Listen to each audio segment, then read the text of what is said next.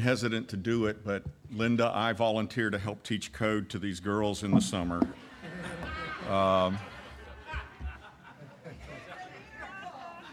that is.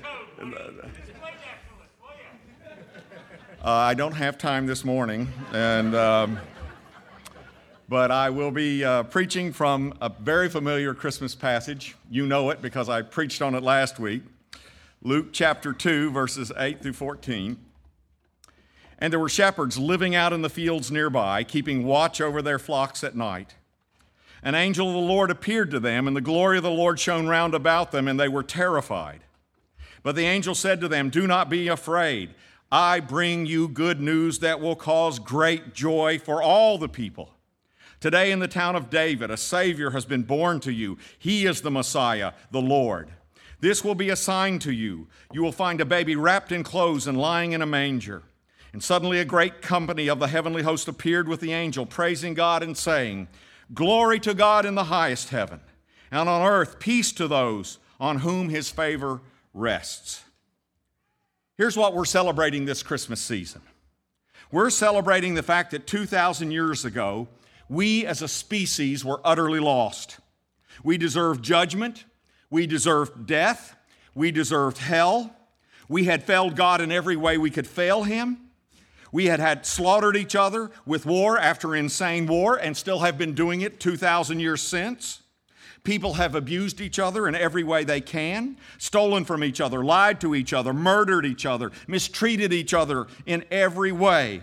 We have befouled this earth relationally, spiritually, physically, in every way we've messed this place up. We have turned from the Creator, and in His place, we have worshiped every kind of idol, often looking in the mirror while we do it. We have, in our arrogance and pride, insisted on life on our own terms instead of His. And so the Bible tells us God finally got tired of it. He had had enough. One night he came in person to this planet to fix this mess, our mess. And I'm going to put it bluntly.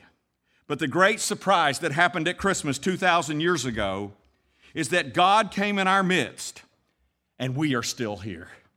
That he did not wipe us off the face of the planet, that he did not send us to the hell we so richly deserved. Now, I know talking about hell is not popular these days. Humans assume they are basically good, not basically bad, and hell is just God's overreaction. They assume God is love and all that judgment stuff is old fashioned and intolerant. Even Christians find the doctrine of hell to be awkward and embarrassing and something we just might as well not bring up at all. But, my friends, salvation means nothing unless we fully recognize what we are saved from. And the fact is, we have been saved from ourselves, from our stupidity, from our sins, from our lostness. The fact is, we have been saved from eternal death and night. The fact is, we have been saved from hell, the hell of our own making. And I don't know why people, especially Christians, find hell in the next world so hard to fathom when there's so much hell in this one. Every time I look at the Middle East, I see hell.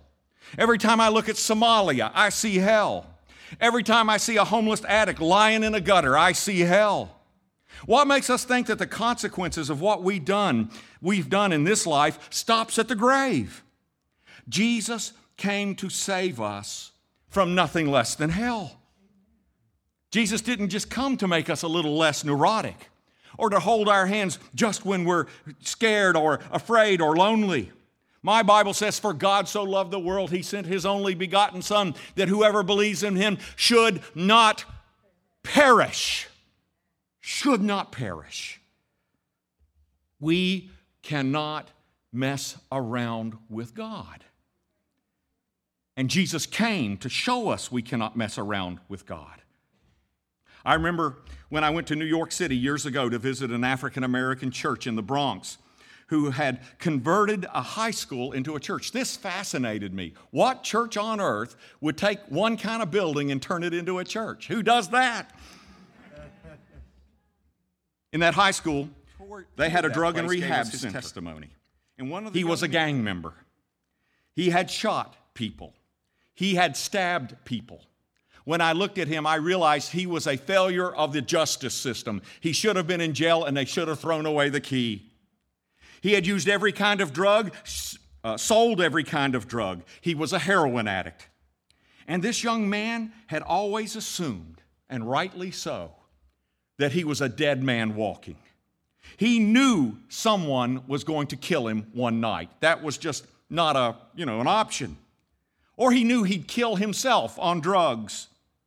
He knew death had his number and it would be dialed up soon. He lived with a sword over his head. And then, to his utter amazement, Jesus found him. And Jesus saved him. And Jesus got him out of the gangs and into church, God's gang.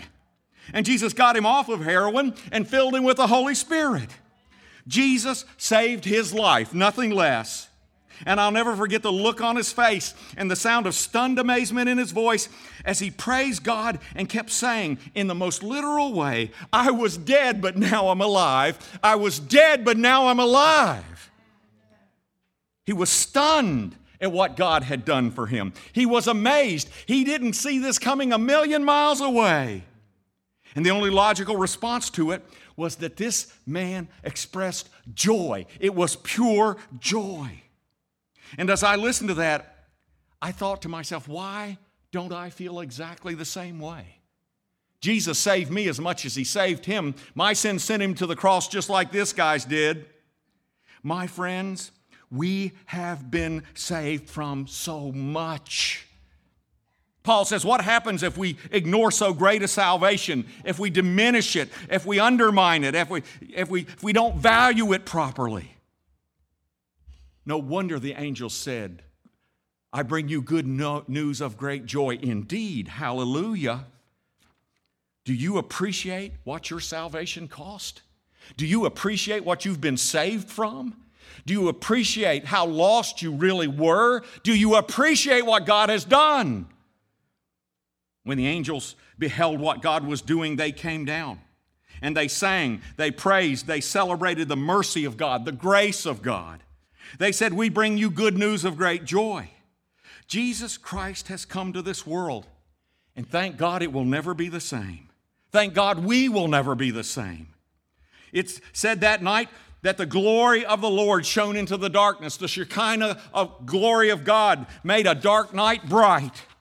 And that's what the Apostle John said in his gospel that the light shone in the darkness, and the darkness could not put it out. That means that what God started that night, nothing can stop.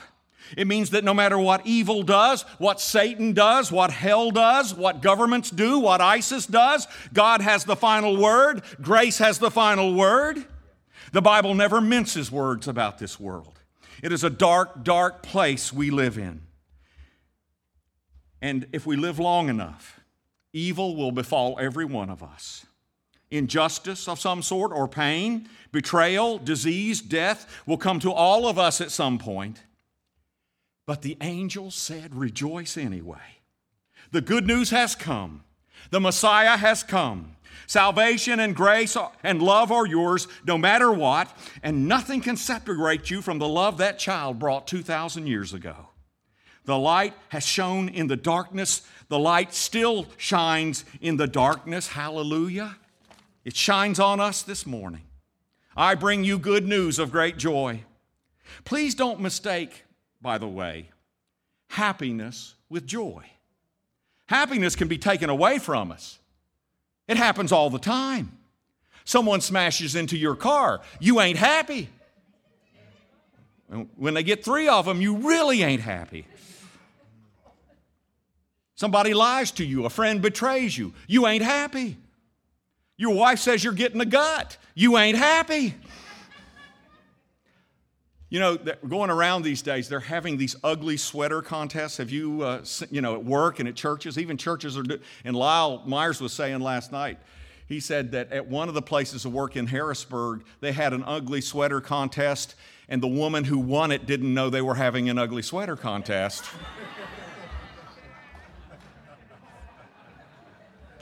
By she ain't way, happy. After the service, we will have one of those. I've already picked out several of you to come forward.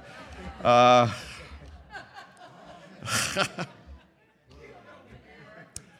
I, I, I, settle down. Happiness can be taken from us. Happiness cannot last. Everything that makes us happy has a shelf life. Your car, your house, your health, your body, your life, all are decaying even as we sit here. And happiness is based on those things. And by the way, there's nothing spiritual about being happy.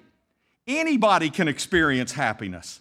The most vile person on earth has moments of happiness. Hitler had days he was happy, Mussolini had days he was happy. But joy is different. Joy cannot be taken from us, even if they wreck your cars. From a merely human point of view, joy seems irrational. You know why it seems irrational? Because joy has no visible means of support. Joy comes from a source that is invisible. Joy comes directly from the heart of God into your heart. It depends in no way on circumstances. Joy can be operating in our hearts in prison cells. You may find yourself in a prison cell facing death the next day, and you may end up singing and dancing in that prison cell because joy came into that cell. You can have joy in a hospital bed. You can have joy in the darkest of nights. Nothing can conquer joy. Nothing can stop the Holy Spirit from pouring joy into you. Any Tom, Dick, and Harry can be happy, but only those connected to the Spirit know joy.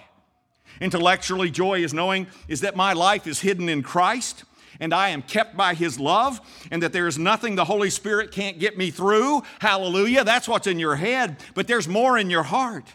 Experientially, joy is the Holy Spirit bringing the atmosphere of heaven directly into my heart. It bypasses our bodies and minds and circumstances and, and is poured by the Holy Spirit into our innermost beings. Have you ever had irrational joy? Have you ever rejoiced in the Lord and there was no reason on the outside to rejoice in the Lord? That is the Spirit working. Joy is what radiates off the person of God. It is imperative that we keep the angel's agenda to hear the good news and rejoice. Because, see, joy, as C.S. Lewis says, is the serious business of heaven. It is a command, a holy imperative. Rejoice in the Lord, Paul says. And again, I say, rejoice. Rejoice no matter what. Jesus did. Because you see, Jesus was hooked directly to his Father through the Spirit. And God is the most joyful person in the universe. God is full of joy. It radiates from his being. It's the core of who God is. You know what it says? God is love. But when you look at the list of, of spirit fruit, it says the spirit, the fruit of the spirit is love and then joy. The second most important attribute of God that God tries to pour into us is his joy. Look at Jesus' life. His first miracle was to make wine at a wedding so people could have a good time. Of all the things he could have done, Jesus wanted to make people happy. He kept comparing himself to a bridegroom around who a party was swirling, which is why his disciples in this world were not to fast until he had left. You don't, you don't, you don't start fasting when the party's going on. And Jesus said, I'm here, I'm the party. And Jesus kept going to parties, by the way. In fact, he was called a drunkard and a glutton precisely because he went to so many parties and apparently had a good time. He described heaven as a feast, the biggest party going on in this universe. And one day we are going to have a really good one called the Marriage Feast of the Lamb. Jesus told jokes, which I'm assuming people laughed at back then. Although after 2,000 years, they just aren't fresh anymore and the sourpusses of the day, the rigid Pharisees and legalists, hated Jesus for his joy. Jesus was considered unspiritual because he had too good a time. He was considered too frivolous by the religious because he had too much joy. Their cry was, Stop it. Stop partying. Stop laughing. You stop singing. Like if it feels good, I have it. known Christians like that. I prayed for the Lord to take them to heaven so they'd know joy. It was for their good. I bring you good news of great joy. G.K. Chesterton wrote, There is one thing that was too great for God to show us when he walked on our earth. And I have sometimes fancied that it was his mirth, his joy. You see, Jesus was so consumed. He was a man of sorrows, acquainted with grief. He was so consumed with empathy and compassion for us that he never really got to show the world how joyful he was. The thing that saturates heaven was in his heart. In heaven, they live in an atmosphere of pure love, pure joy, pure peace, and the Holy Spirit comes so that we can taste what fully awaits us one day. Hallelujah. Joy comes from living and walking and being filled with the Spirit. It is a fruit of the Spirit, a byproduct of life in the Spirit. This joy is not a byproduct of positive thinking or high self esteem or working ourselves up into some kind of religious frenzy. It can only be received, not created on our part. Because the source of real biblical joy is not from this world, it's not from self effort. So, how do we tap into this joy? Like I said, the way you tap into spirit joy is you walk in the Spirit.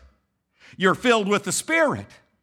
You tap into what God has already placed in you. But if you need a concrete thing to do to experience the joy of the Lord, let me recommend this. The quickest way to tap into joy is by rejoicing. As I said before, we cannot create joy, but we can prepare our hearts for joy. We can remind ourselves of the Spirit worshiping Christ in us and through us, enjoying that Spirit, and it brings joy. We can open our hearts to the joy of God coming from the throne of God. You know, one writer put it this way rejoice. And he said this about rejoicing it's hard to be thankful, deeply thankful, and keep your mouth shut. The feasts of the Old Testament were loud affairs. C.S. Lewis, in his book on reading the Psalms, notes this about the Psalms of thanksgiving. To speak our thanks out loud is not so much an expression of our gratitude as a completion of it. I think we delight to praise what we enjoy, Lewis writes, because the praise not merely expresses but completes the enjoyment. It is not out of compliment that lovers keep telling one another how beautiful they are. The delight is incomplete until it is expressed. Admiration that goes unspoken, thanksgiving that remains mute, celebration that's hidden in the heart. The silence quenches the joy. Unspoken praise is no praise at all. It is praise stillborn. It is Lazarus raised from the dead, but left in the tomb, swaddled in grave clothes.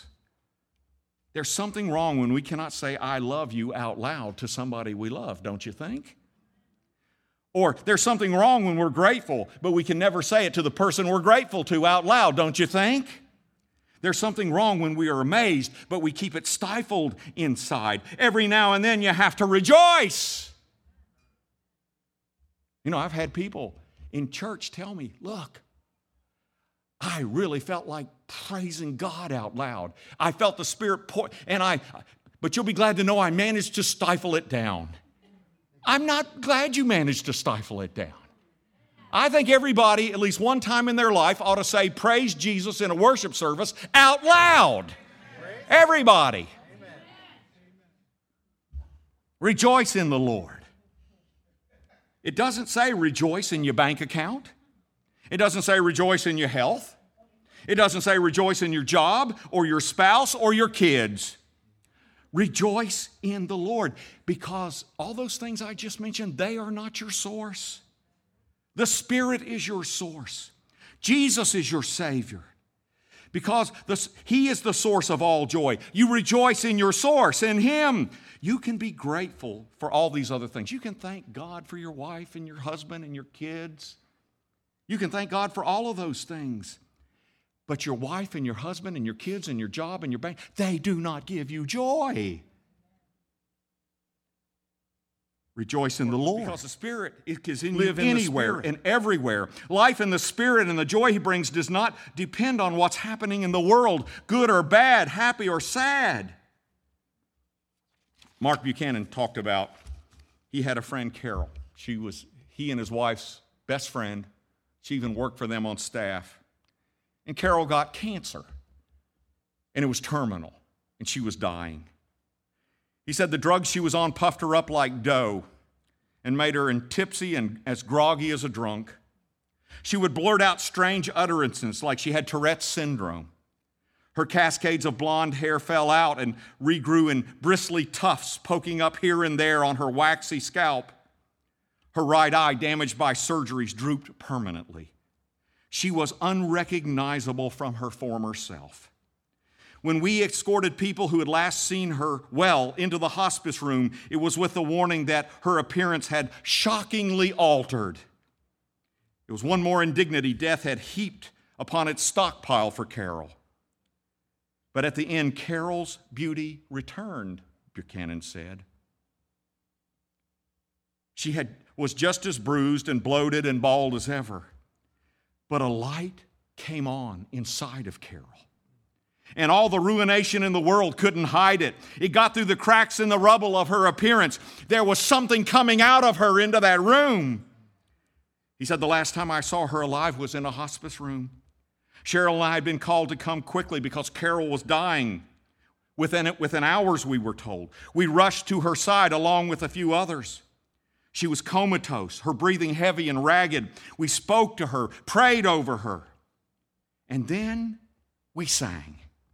We sang a cappella, clumsily, all her favorite worship songs. We sang for ourselves as, as much as anything. We sang in the hope that the words and the melodies we loved would sometime go, somehow penetrate the coma and go right into her heart. And as we sang, suddenly, Carol woke up right out of the coma. Not sit bolt upright and just fine up, but her eyes opened and her lips began to move and words formed on them, and sounds came from them. Carol was singing with us. And we sang and sang, and she sang and sang with us in that bed. Blessed assurance, Jesus is mine. Oh, what a foretaste of glory divine.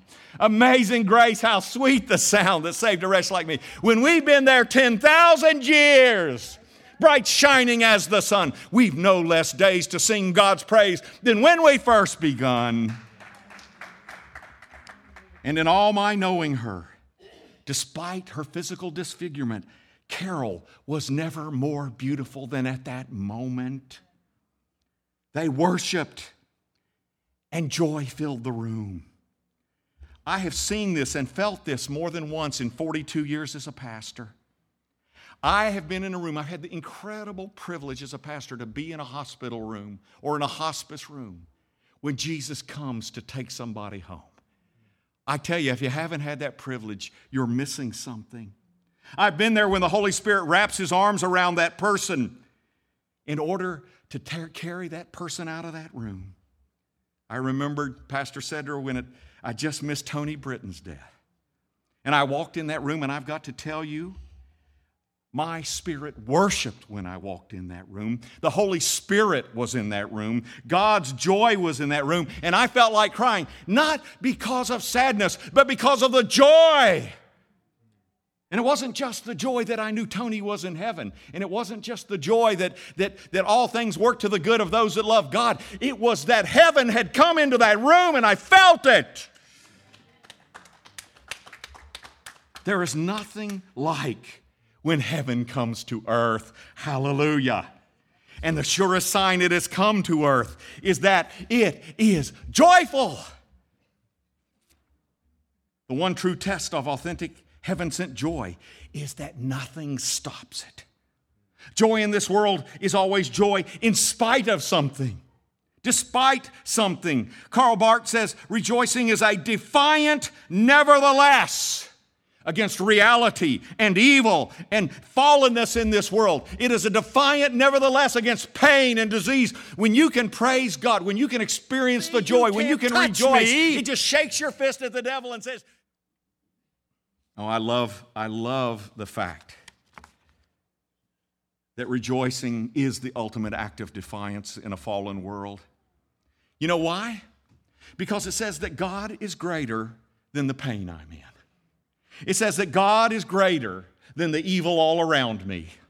It says that God is greater than the circumstances that weigh me down, that God is greater than the cancer in my body, that God is greater than the arthritis eating away at me, that God is greater than the idiot boss I work for every day, that God is greater than my difficult marriage, that God is greater than the lack of money I have. I love what Habakkuk said when he said, Though the fig tree does not bud, and there are no grapes on the vines, though the olive crop fails and the fields produce no food, though there are no sheep in the pen and no cattle in the stalls, yet will I rejoice in the Lord. I will be joyful in God my Savior. The sovereign Lord is my strength. He makes my feet like the feet of deer, He enables me to go to the heights. When we praise and rejoice, it says that God is my source, even in bad economic times, even when there's an ISIS out there. The light has come to the darkness, and the darkness could not overcome it. Receive heaven's joy in the middle of the darkness. That is the story of Jesus Christ. So this morning, let us rejoice and open our hearts to the joy the angels proclaimed 2,000 years ago. Let us rejoice in the Lord, because if we do not rejoice today, we will never rejoice at all. If we wait until things get perfect, we will be waiting till our deathbed. This is the day the Lord has made. I will what? Rejoice and be glad in this day. This is the only day you have to praise Jesus. And when we rejoice, we may find heaven pours its joy into our rejoicing. Hallelujah. Isn't that what the psalmist said? The joy of the Lord is my strength. The joy of the Lord. The joy of the Lord is what makes me unconquerable. This is what Jesus brought us 2,000 years ago. This is what the angels sang about. The world has been overcome, brothers and sisters. The fangs have been pulled from the serpent's jaw.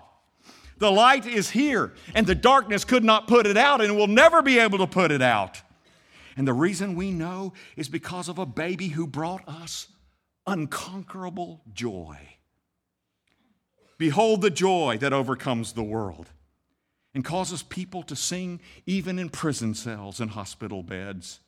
Behold the joy that causes people to sing even when all hell is breaking loose around them. Behold the joy that made Stephen, even as they were beating him to death with rocks, look up to heaven and see Jesus Christ bless his enemies and worship.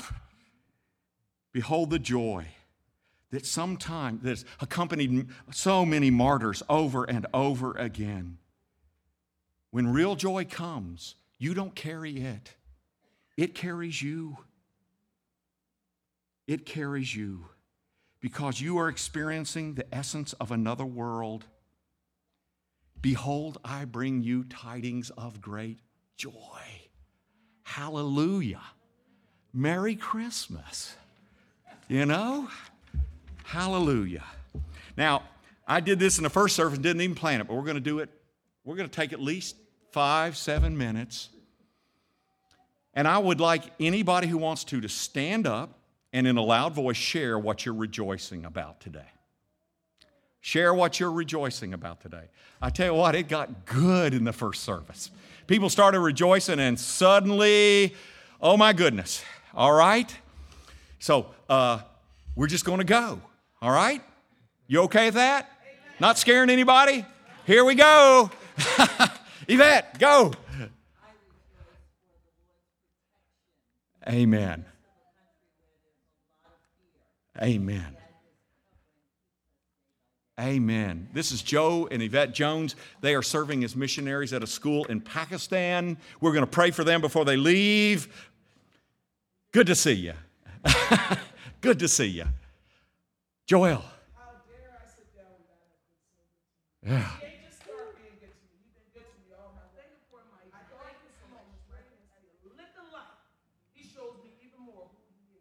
Amen.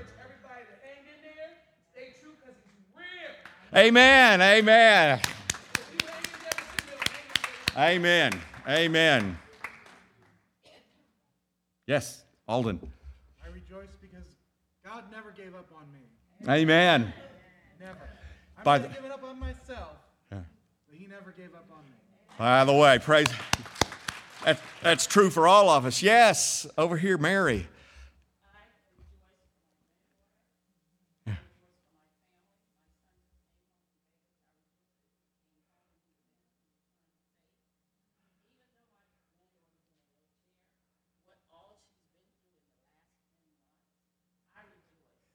Amen.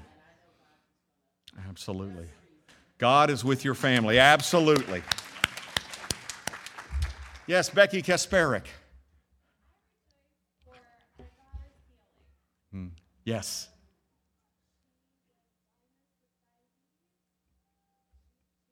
Yes.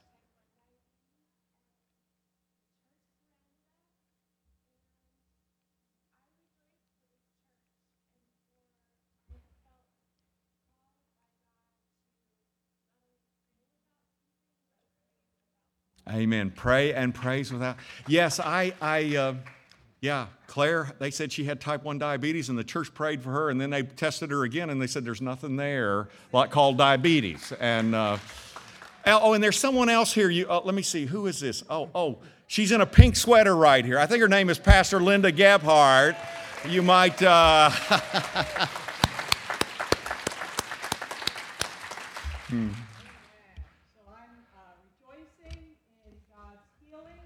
Amen.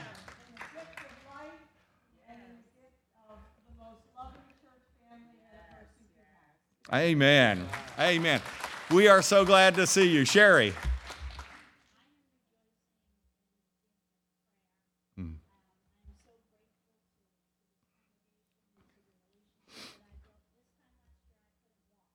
That's right.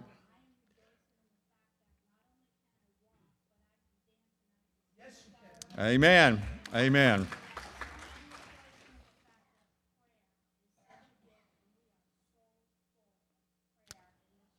Praise the Lord. Praise the Lord. Philip.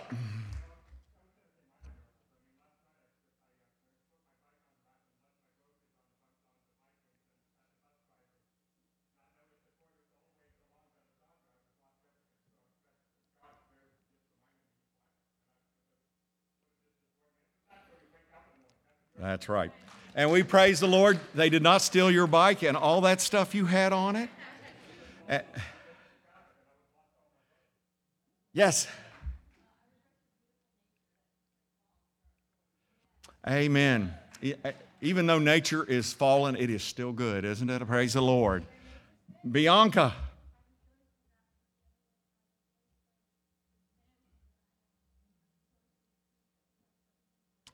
Praise the Lord. Praise the Lord.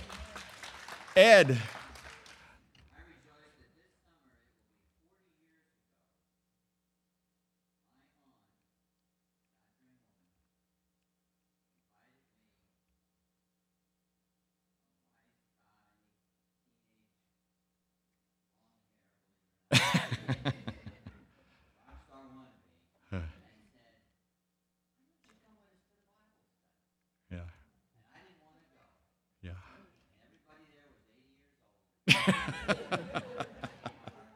Praise the Lord.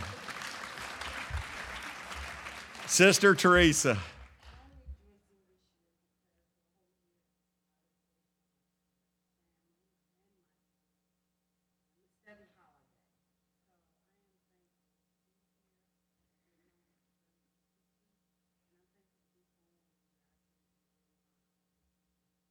Praise the Lord. We missed you. Teresa was taking care of her ill sisters in North Carolina for the better part of a year, and I don't about, know about you, but I missed her. Welcome back.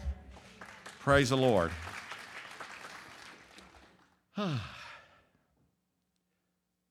Charlotte.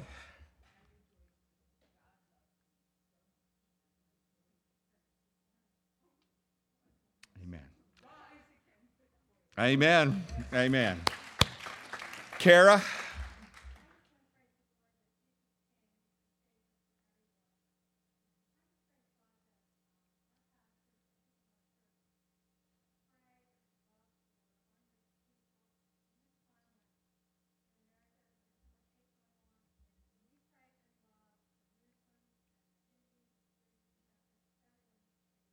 Amen. Everett, Jesus loves us all.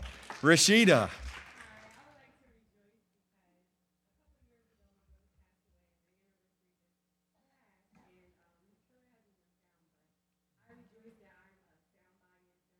Amen. And not, praise the Lord.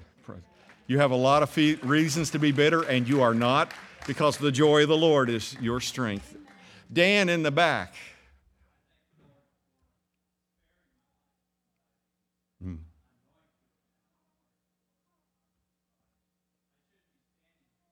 Amen.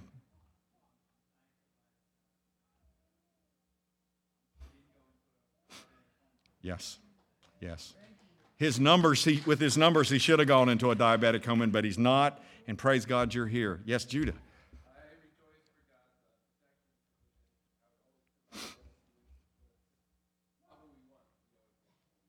Amen.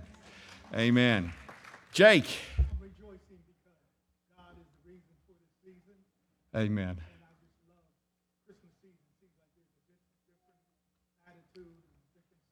Yes.